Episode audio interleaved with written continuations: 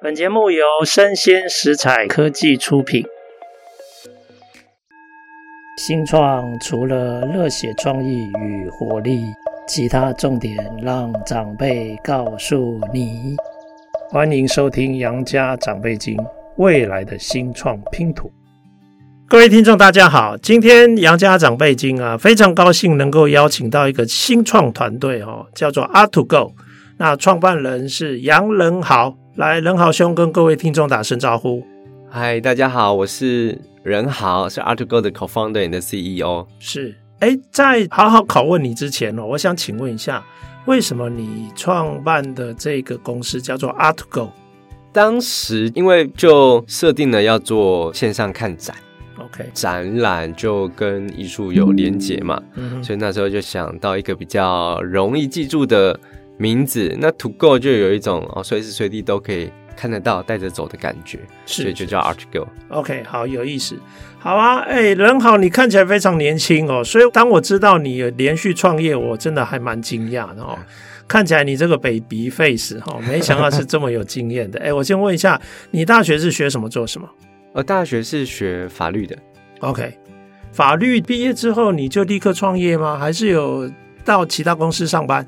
有，其实我毕业很久了，我就简单讲一下我的历程。我大学毕业之后呢，在学校工作，刚开始先在学务处的总部做跟全校学生活动相关的这些规划，然后呢，回到我们系上当助教。那再来跟我两个很好的大学朋友，我们就开了一间主要是做法务管理的公司，就一般公司的法务外包，嗯，那同时也做企业内训的部分。那再来呢？因为我本身就对教育很有兴趣，所以我后来就开始了我的平台类型的创业，做线上学习。当时在二零一七年的时候，台湾刚开始线上学习成长。那做两年，其实就创业没有成功，我就后来把这样的一个想法延续做 ArtGo 的这件事。但转网做 ArtGo 的时候，其实那时候也没有办法有能力继续往下做，因为上一份创业失败嘛。所以就重新再做一些累积。那段期间呢，我到我一个朋友的公司家，我们做 LED 制成产业里面的光学细胶。OK，哇，对，那一年后呢，就差不多也觉得好，要专心投入做 Art Go，所以就离职，然后全职投入做 Art Go，一直到现在。是。哇，哎、欸，从这个历程，大家就可以知道哈，人豪他真的是超级的有各种可能的弹性哈，超强的，我觉得那个跨度特别大。哎、欸，那我想问一下哈，当初在做法务跟相关企业内训的部分，后来没有做的主要原因是什么？后来没有做主要原因是因为当时因为我还在学校当助教，是，那我跟两个好朋友工作时间会不一样。OK。不一样的话，不管怎样，一定都会有一些沟通上面啊、意见上面的想法的差异。再加上我其实最主要想要做的是教育的这一块。是。那当时的想法是，我觉得企业内训的市场要做，应该要做线上。嗯。因为实体的市场都被很多顾问公司都已经算是很稳定了，所以得要用新的方式才能创造新的通路，你才有办法帮这些老师创造更多的价值。但因为当时想法就不太一样，所以呢，为了大家的感情，是 这是首要的，所以我就跟两个好朋友讨论说，那我就先退出。嗯哼，OK。所以其实这一次的创业算是核心团队成员，其实彼此的意见是不一样。对，OK，了解。哎，但是你后来又做了一个线上学习的平台嘛？对。那这个部分是有找到新的伙伴，还是你自己单独创业？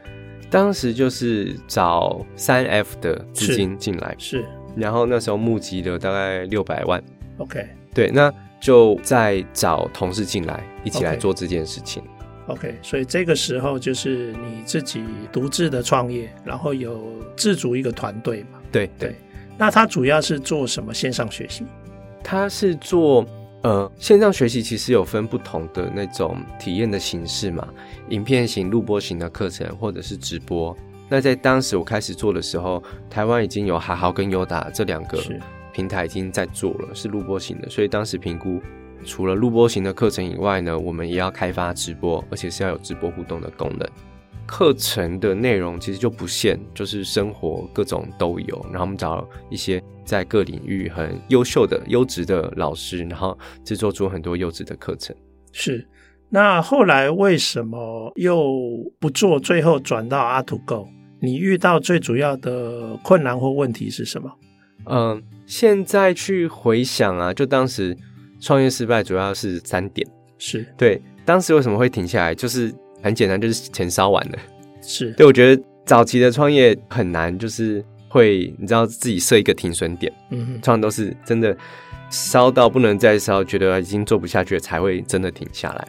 那当时我觉得那三个点，第一个是课程其实都很优质，可是很主要的一点就是通路没有先规划好，这样的内容到底能不能卖，要在哪里卖，谁会买单，没有先规划好，这个是很大的一个点，所以营收一直没有办法拉起来。第二个是也是跟第一点相关了，就我们前期投入太多的成本了，其实很多课程都先花了很多时间去把它规划出来，从跟老师签约之后。去谈课程大纲啊，拍摄录制啊，跟后制都大概最少要三个月的时间。那我们累积了很多课程，其实前面也花了很多成本在制作。然后再来就是我们的资讯团队、技术团队不是 in house 的，那时候是外包，刚开始也没有那么多的资源。对，但这个会有一个很大的问题哦，只要是做跟这种资讯相关的，其实最好还是 in house 要有工程师或工程团队。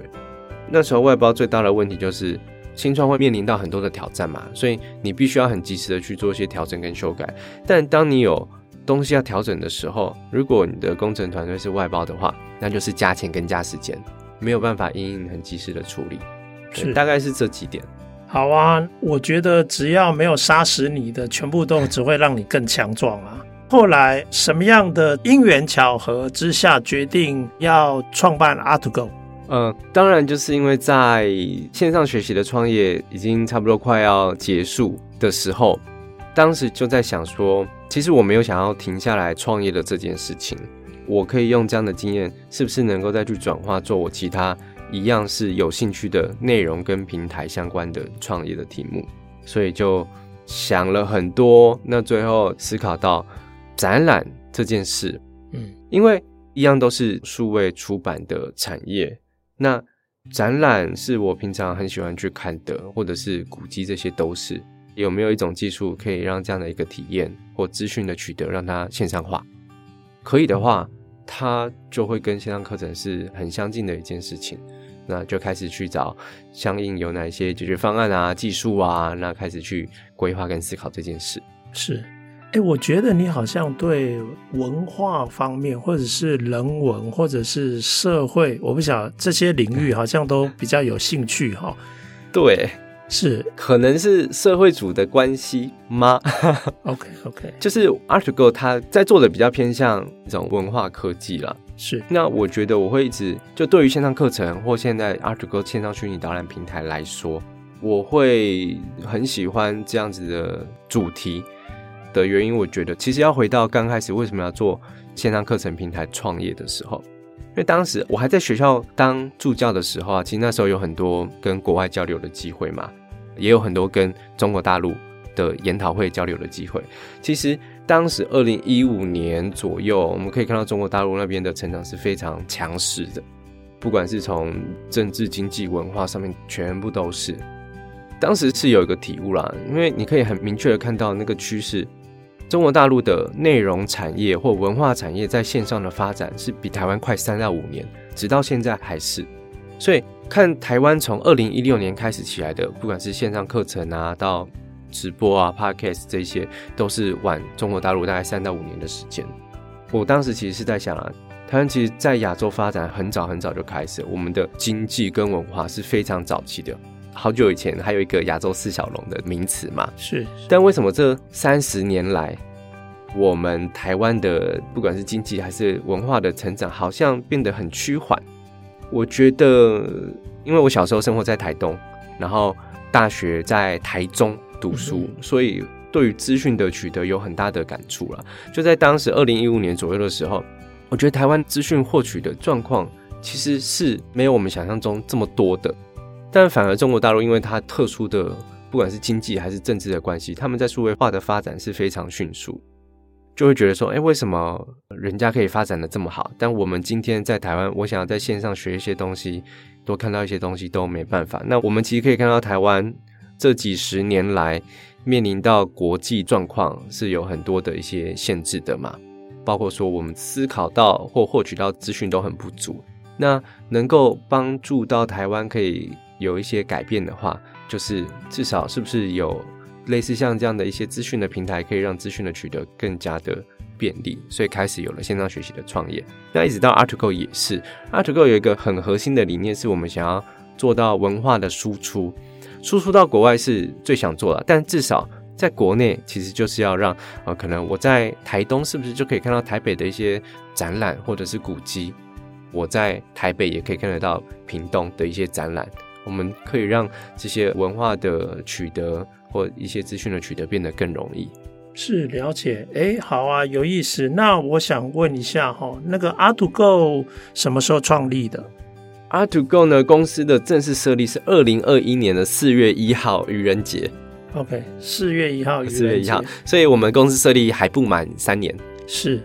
哇，哎、可是我觉得阿土购的演进还蛮大的哦，我觉得变化还蛮大。你可不可以介绍一下，你现在三年之后回顾，你觉得阿土购有没有经历哪些重要的阶段？在什么的里程碑之后，又往下一个阶段迈进？嗯，好。art2go 是一个线上虚拟导览平台，你点进去我们的官网，就会有点像在看 Netflix 的感觉。现在展览比较多啦，然后是可以随选随看，有些免费，有些付费。那它的体验是什么呢？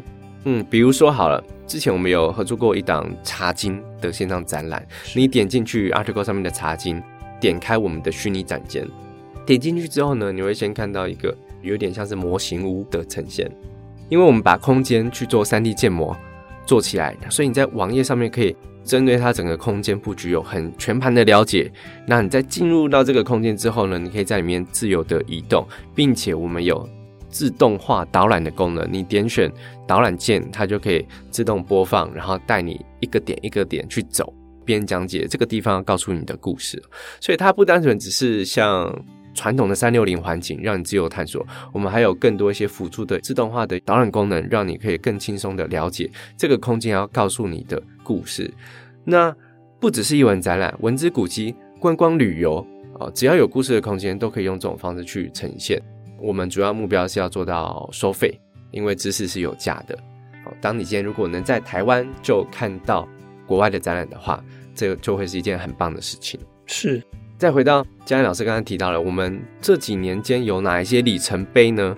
其实，在公司设立之前，就把团队组建起来了，然后就开始有一些测试在做。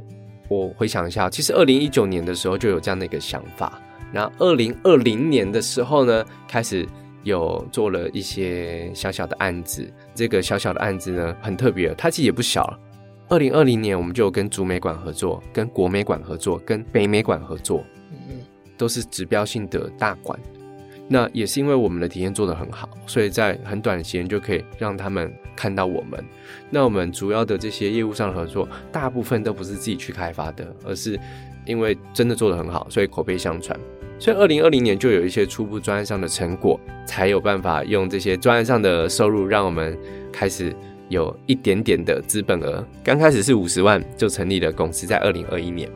那公司成立了之后呢，当然就是开始接这种制作型的专案。我们想要做线上的收费，可是对大众收费，它还是需要有一些时间嘛，包含说我们平台也要建置啊，系统也要开发，还有这些场馆的合作也要继续。所以前面比较多是做专案型的合作。那到二零二二年的时候，也是二零二二年，我们已经累积了十间的美术馆的合作了，在艺文上面的合作算是推展得非常的快。二零二三年，也就是去年的时候，我们大概去年五六月完成第一轮的募资，是一千万，是一个 angel 投资我们。那这个资金进来之后，它很重要的一点是，帮我们去加速了线上收费的这段的开发啊，不管是技术开发还是我们内容上面的开发。原因是因为我们可以不用再多花时间去思考说哦。公司的生存怎么办？我是不是要再去做接几个案子维持公司的营运？它可以给我们一段期间啊，让我们可以专心冲刺我们的目标。所以呢，大概去年九、十、十一这三个月的时间，我们就谈到十几档可以线上收费合作的内容。嗯哼几乎都是公家机关。这其中其实有很多很困难跟挑战的地方，但我们都克服了。是。诶，那我请问一下哈，在当时线上学习平台结束之后，你说你在二零一九年开始已经有这些想法，看起来你一开始要帮十个美术场馆合作，你应该要先找到技术团队嘛？那你是怎么认识这些技术团队、技术伙伴？呃，其实当时要开始 ArtGo 的规划的时候，就一样要找身旁很多朋友都问。是都找嘛，但最后是我上一个创业线上学习创业的时候，其中我的一个 intern 叫邵维，他现在是 art2go 的 co-founder。co-founder 对，当时就是、欸、他也很有兴趣，那因为他本身的能力也很强，他在比较偏向行销这一块，或者是成长骇客这一块是他比较擅长的地方。那我们刚开始其他的成员都是邵维的同学或朋友。都是成大的同学们。OK，成大就是理工背景的。对，其他人都是理工背景。我们刚开始成立有六个人是六个共同创办人。是，那有三个都是工程师，有前端后端实力都蛮优秀的。然后呢，有一个是做 UI UX。嗯哼，对，所以我们的 team 里面有六分之四都是做产品。OK，好啊。那当你组建了这个团队，然后也开始累积这些制作型的专案，你有没有发现？为什么这些内容业者他们有兴趣跟你合作？他们觉得你可以帮他解决什么问题或创造什么样的价值？OK，这个其实是分阶段性的来看啊，它可以很简单的切成疫情前跟后。嗯哼，其实我们在疫情前就开始在推了嘛。疫情前在推这件事情，它不是那么容易的，因为大部分场馆刚开始想到线上展览的想法都是，哎。是 Google 地图或三六零环境的那种方式吗？哎，我们做过啊，我们那个整个馆的那个空间拍摄我们都做过了，好像没有需要。对，但是当我们是能够实体或线上去开场会议去呈现出我们的体验的时候，就会有差了，因为我们的技术跟体验是跟传统三六零环境完全不同。所以在疫情前面是会比较辛苦努力的，那会是要用。口碑相传的方式帮我们去推广出去。那疫情期间状况就变不一样嘛，因为数位化变得不得不这样做，所以我们的案子变得超级多。可是 art2go 并不是想要以专案为主的一间公司，我们一开始就要做到 to C 哦。所以 art2go 一开始想要创造的价值就不是单纯的把展览空间保存下来，而是要进一步做到的导流跟变现。嗯哼，所以。疫情期间，我们合作过了这些场馆，不只是制作，我们还上架 art2go 这个平台，我们可以帮他们真的带来流量，让更多人看到。那可以带来更多流量，这个其实是大家都想要的，因为不管是美术馆、博物馆好了，他们对于数位化或线上化这件事情，很直觉都想到说，我就是要保存，但是没有，大家想要的都是要做行销跟推广。我辛苦做的这样展览，我就是要有更多人来看啊。那线上保存了之后，其实它背后的目的就是要更多人来看。更多人来看之后的下一步会是什么？就是诶、欸，有没有可能在线上做到售票？嗯哼。那在线上实现售票之后。一定会有再往下延伸嘛？我有没有可能把人再带回实体，或者是有没有办法把他们导引去购买更多的周边商品？这都是一步一步的。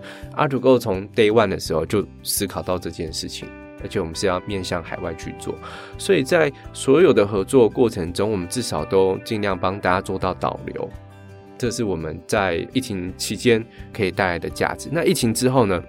疫情之后，其实台湾是二零二二年的六月实体解封。实体解封之后，就是做这种数位化的技术专案公司，案量全部往下跌，因为大家就是要拼命做实体的，回到实体嘛。这个当然无可厚非啦。可是我们观察到，隔年二零二三年的一月开始，它发生了一件事情哦。其实这个趋势没有往下，而是往上，就是找我们来合作的这些单位变少了，可是呢，它的质量变高了，预算变多了，因为。线上化它的效益是有被看见，而且是有潜力，是值得被期待的。有像去年初，像台博馆啊、国美馆啊，他们都开始在建立他们的线上的虚拟的博物馆、美术馆。那金额就会高。他们会更去思考说，我线上化可以帮我再多带来什么样的效益是实体做不到的。所以我们可以发现到，不管是政府在五 G 上面方向上面的一些支持跟补助，还是这些场馆的想法，都在往这边去走。所以我们自己的评估是判断说，线上化这件事情它是还是持续在往上的。但回到 ARTCO 在做的，我们是面向 To C，所以这些场馆的变化，他们对于专案上面的金额的加大，老实说跟我们没有太大直接的关系。是这些场馆有没有办法跟我们合作线上售票才是关键。所以我们在二零二三年的时间就开始去谈，那跟以往谈的时候不一样，变得比较好谈了。好谈的原因有很多，其中最关键的是，因为疫情的洗礼之后，To B 跟 To C 他们都有想法了，这市场已经转变了。就场馆对于线上化的这件事情，他们已经有概念了，我们就先不讲。可是 To C 呢，在疫情期间，我们可以看到很多实体的展览，就会有很多民众去问说：“哎，你们有没有线上的方式可以去看？”因为疫情的期间，很多人已经习惯线上，不管是内容付费、知识付费，或者是说线上直接点 Uber E 跟 Foodpanda。啊，我们已经变得越来越懒惰嘛，越来越，你只要能够在手机上面操作可以得到的这些服务，就尽量往这边去走了。所以市场上是真的带来环境上的改变，再加上我们对于文官旅产业的观察更深刻，而且我们知道关键的决策点是什么，所以我们开始可以跟这些场馆抓到他们的痛点，把这些合作谈下来。是，哎，那我想请问一下哈，因为线上的体验跟实体的体验还是有一些不一样。那我想要了解哈，有些不一样的地方，也许是可以用科技的应用，比如说让我的五感六觉得到更广泛的满足。这样的话，也许可以吸引一些人，他觉得其实在线上看展或线上体验，事实上跟实体体验没什么差，却有了很多便利性。但有一种，其实实体可能有一些元素是线上不容易取代的。因此就会变成说，诶，也许你们团队觉得有些领域或有些题目你们可能会去推，但有些题目你们可能会避开。我想问一下哦，你们目前团队是怎么样看待？OK，对于线上化这件事情，其实场馆们都有很多的猜想跟很多的一些困惑嘛。嗯。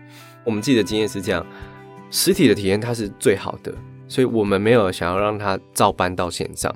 因为线上就是没有办法忠实还原，所以我们也不会痴心妄想这件事情。它的确跟线下的体验会是不同的。有一个关键呢，我们聚焦的点是在导览，导览才是我们真正的卖点。举例，很多的展览或是古迹，到现场是免费的，但如果有导览、有导览老师的话，你会不会愿意付费？会啊，尤其是到国外的话。你都千里迢迢到这边，你当然想要听这边的故事，那个才是真正最有价值的。所以，我们把空间线上化，把空间数位化之后，其实是把导览这件事情带进去，跟线上课程很像。线上课程卖的是知识，线上的虚拟导览卖的是故事。嗯，以内容来说，当然也会有。一些我们需要把它筛选掉了，像是那种很沉浸式的体验，TeamLab 那种声光投影非常绚烂，让你在现场去感受的那种，我们就不会去合作，因为那种做起来是不会有成效的。它就是要你在现场啊，如果是我自己，我也不会买这种的现场体验，除非啊，除非是戴眼镜的那种，然后你还可以跟其他人互动，这样子的一个解决方案，不是 ARTCO 现在的发展方向，那是在未来。了解。看起来你这边有一个很特殊的元素，有可能是关键，就是这个故事要被精彩或有趣的说出来跟呈现。对对，那通常要怎么样找到有办法达到你们要求的 quality 程度？呃，ARTCO 在做的事情，其实是在打造一条生产链，嗯，这也是我们做这个新创它难度很大的原因。我说明一下，这生产链是什么，就是呃。我们在做的这个产业是所谓的数位出版，数位出版就是把传统的内容产业线上化了这一段，像是以前的书籍变电子书啊，课程变线上课程啊，好，那这些产业的流程都是这样，从授权到企划到制作到定价、发行、出版到行销，它是一整套从 To B 的制作到 To C 的销售。所以，ARTCO 从开始 Day One 就很清楚知道这件事情它的节点跟难度在哪里。所以我们前面就一直不断的累积很多的好朋友。嗯，对，这些内容或者是会说故事的人，会说故事的团队，到底哪里找？那真的不是你一下子找就会冒出来的，都要慢慢累积出来的。了解。好啊，那看起来内容其实光有素材还不行，还需要有企划，对不对？对对对，可以换一个角度形容一下 ARTGO 在做的事情呢，就是在我们一般现场你去看展，会有线下的语音导览嘛？嗯，是线下的语音导览系统，ARTGO 有在做，因为我们聚焦在导览之后，我们去整合线上跟线下，都是一些数位化的系统。好，除了线下的语音导览，我们做的线上虚拟导览是有空间的，这个线上的空间。有另外一种形容，它叫做有立体画面的语音导览。嗯哼，比如说，我可以先举例，我们现在已经有几个合作正在执行的南美馆，我们有五档展览是陆续会推出上线。西门红楼跟剥皮寮目前正在进行一些执行上面的讨论，还有东海大学路思义教堂。呃，举例东海大学路思义教堂好了，我们现场去做 3D 建模实拍，需要得到学校的授权嘛？然后我们在这个空间的体验里面去放很多建筑相关的图像跟讲解的资讯，图像内容也是需要授权啊，跟出书一样，这些图像都需要授权。那你进入这个空间，从起点到它不同的结构面，你每一步的动线，从一开始到结束，这个就叫策展。所以我们去把这个空间记录起来。把相关的这些图像跟讲解的资讯记录起来，然后在空间里面去做很好的一些动线设计跟编辑，把它呈现出来上线。这样是，所以你讲的产业链就包括这些内容素材的整个企划制作，然后最后要想办法把它销售。对，这些都可以在线上，但是也可以结合线下一起进行。是，没错。OK，如果这一个产业链被你打造出来。这个模式，我刚才听你讲，好像可以套用在很多的市场上哈。比如说，虽然你用线上出版来讲，但是你刚刚也有讲到旅游，你也有讲到，诶，旅游包括观光工厂啊这些东西，是是是。对，你可不可以分享一下你们目前策略上，你想要开始推进到哪些主题领域去？嗯，好。刚刚讲到的那三种艺文展览、文字古迹跟观光景点是目前的优先，是对。但的确，观光工厂它也可以做，品牌它也可以做，只要它是有故事的都可以做。但它可能形式上会不太一样。观光工厂它会合适的是，你想象一下，比如说之前我们跟月桃故事馆，嗯，有聊过，大概是这个月或下个月会重新再开启我们的讨论。观光工厂它的重点是。台湾大概百分之七十的观光工厂现场可能都不是太漂亮、太好看，嗯，但是他们的技术都很强，可能是一台设备好几亿，然后用什么很厉害的萃取的技术，把植物的原料萃取出来，让它变成各种化妆品、保养品。过往到观光工厂的体验都是很多游览车带大家到现场成团去，然后听一听、买一买，好。可是现在，尤其经过疫情。蛮多的船产，他们很多比例都往线上销售去走了，可能不一定要到现场。那观光工厂最大的用意是在于说故事嘛，把我的价值告诉你，让你认同或感动，想要买我们的产品。所以常常你到现场，尤其是那个最资深的老董开始讲故事，你就会觉得好像真的是这样，我一定要带走一些什么东西。那 Artigo 把这件事情做成线上，以前不是没有人做过，差别就差在。体验怎么去做？我举例哦，如果说我们今天用一个比较 fancy 的打造出一个虚拟空间，它是跟这个品牌的一些概念是一致的，然后呢，我们重新设计好的动线，让这些有办法说出故事的，像老董事长，或者是有一些代言的人，带大家去一步一步了解这个观光工厂它背后的价值跟故事是什么。尤其是一些历史文化的东西，就会有感觉嘛，有感觉就会增加导购率。是，但他在线上有办法做售票吗？其实有难度，所以呢，他在线上可能是零元免费让大家参观。那我们的关键就是，经由这样的参观，可以增加我们的商品的转换率。是，了解。哎，我自己可以想象哦，因为我觉得有时候我们也不是说想出国就可以出国，对。可是国外又有很多精彩的展会呀、啊。嗯，那我也觉得说，诶，如果我可以透过线上体验的感受还蛮不错的这种平台，我愿意在线上付费去看这些内容。那我想问一下哈，国外的这个部分，它一样会很吃这些导览吗？一样很吃了，因为这个就是核心嘛，嗯、就是谁来讲故事，故事讲的怎么样会是一个关键。所以我们现在有已经跟其他一些国家的内容正在谈，可不可以举个例？好，中国大陆我们有合作一个团队很厉害，嗯，他们做了全中国一百多间的博物馆跟观光景点。一样是很年轻的团队哦，然后他们主要做语音导览，是是是，包含说三星堆博物馆、兵马俑、北京故宫、圆明园都是他们做的。那我们会跟他们接触，而且一拍即合的原因是因为他们团队也很年轻，平均也大概二十几岁，嗯、大概四十人，八成以上都是九八五毕业，每一条语音导览都是他们至少看过三十篇以上的论文写出来，非常专业，然后都是这些文旅、文史相关的背景。对他们来说，他们想要出海，他们想要把中国的这些文化输出到国外，对我们来说，我们也想要找这些海外的内容带进来台湾。那我们可以做虚拟空间，我们也可以到现场实拍。他们有专业的说故事的能力，就一拍即合。所以这是目前很强的合作。再来，在印尼那边，印尼的日惹那边有古文明嘛，七大世界遗迹。现在我们也有朋友在那边帮我们去谈。还在谈的过程中，但其实你已经可以想象了。我们如果在台湾就可以看到国外的这些，不管是很 fancy 的那些展览或 IP 大展，或者是这些古迹古文明，大家会不会愿意想上来看，甚至付费？绝对会。是啊，是啊，不错哎。哎，那我想问一下哈，一边是 IP owner，嗯，那你们事实上是可以帮他出海。对，通常你们这里的利益要怎么分配？嗯嗯，一样，是 IP 商模嘛，哈，对对，对，一样，它跟线上课程也几乎是一模一样的。哦、对，比如说，好，先讲说我们的商模就 To B 跟 To C 嘛，To B 就是制作。好，比如说今天我们跟东海合作的露思义教堂，好了，制作其实会有一笔制作费。那制作费原价多少？可能因为我重点在后面的售票，那我制作费不会跟你收满，我们就谈比例。后面售票呢，一张票可能卖两百多、三百多，我也跟你用拆分的方式。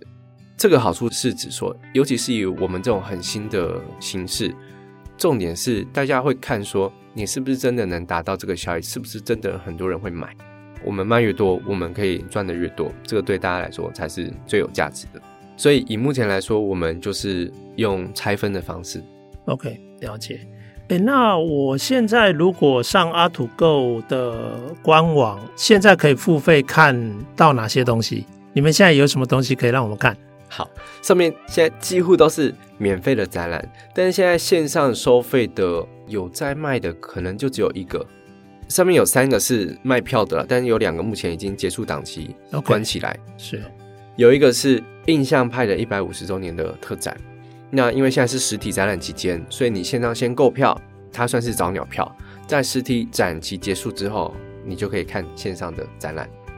但这个是我们第一档，然后从这个月开始，每个月都会有陆续新的展览上线。是，像刚刚提到的南美馆的合作，东海大学路思义教堂，还有跟台北市文化基金会合作的这些文字古迹，都陆续上线。OK，这些到后来都会可以售票，可以。OK，好，了解。哎，那我最后想要问哦，我们再回到你的经营上，ART2Go 这一题啊，你未来比如说。五年之后的愿景，你想象 ART2Go 会走到一个什么样的画面？嗯，我的想象 ART2Go 是很容易出海的一个题目，因为它的文化性质的关系。所谓的文化，就是我们在台湾听到说哦，如果说是埃及的金字塔，或者是一些东南亚的古文明或玛雅文明，好了，就会很想看。其他国家的人也是啊，所以。文化类型的题目，它出海会相较于我刚才讲到线上学习还容易哦。那我们对未来的想象是，ART2Go 就会有点像是 Netflix 的感觉，上面有非常多国家的展览、古迹、文化线上的空间体验，你可以付费观看，随时想看都可以了。它就会是很棒的一个在线上的文化资讯传播平台。是，了解。哎，很有意思哎，听你这样介绍，我觉得我又多了很多想象。我想问一下，那你们现在公司有在找什么资源吗？啊，有有有，我们在我们我们很需要钱哦，所以在找投资人吗？对对对，应该说 ART2Go 在做的事情，他已经很明确会有一个成长的趋势了。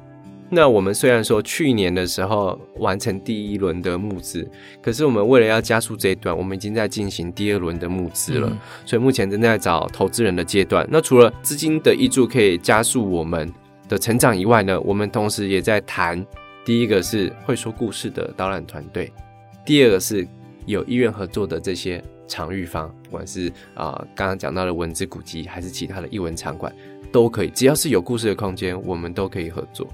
OK，哎，很清楚了哦。如果你对 ARTTOGO 有兴趣的话，那你想成为他们的股东的话，哈，也许。站在投资关系的角度，也可以来接触 ARTTOGO。那另外，如果你是很棒的导览团队，哈，很会讲故事，ARTTOGO 也非常希望可以认识你们哦。那或者你有很精彩的内容，或者是场域，你希望能够透过 ARTTOGO 让更多人了解，甚至产出非常精彩的内容，让大家可以了解你们，不管是古迹或者是场域，哈、嗯。也都可以来接触 ARTTOGO。好啊，哎、欸，感谢哦，人好，我觉得你教了我很多东西哦，应该算是我的老师哈。怎么会？那我也希望各位听众听了以后会觉得，哎、欸，其实这些资讯还有他们正在做的事，非常的有趣哈。好啊，那今天就谢谢人豪的分享跟宝贵的时间。谢谢，谢谢嘉音老师，谢谢大家。是，那也谢谢各位听众的收听，我们下次见。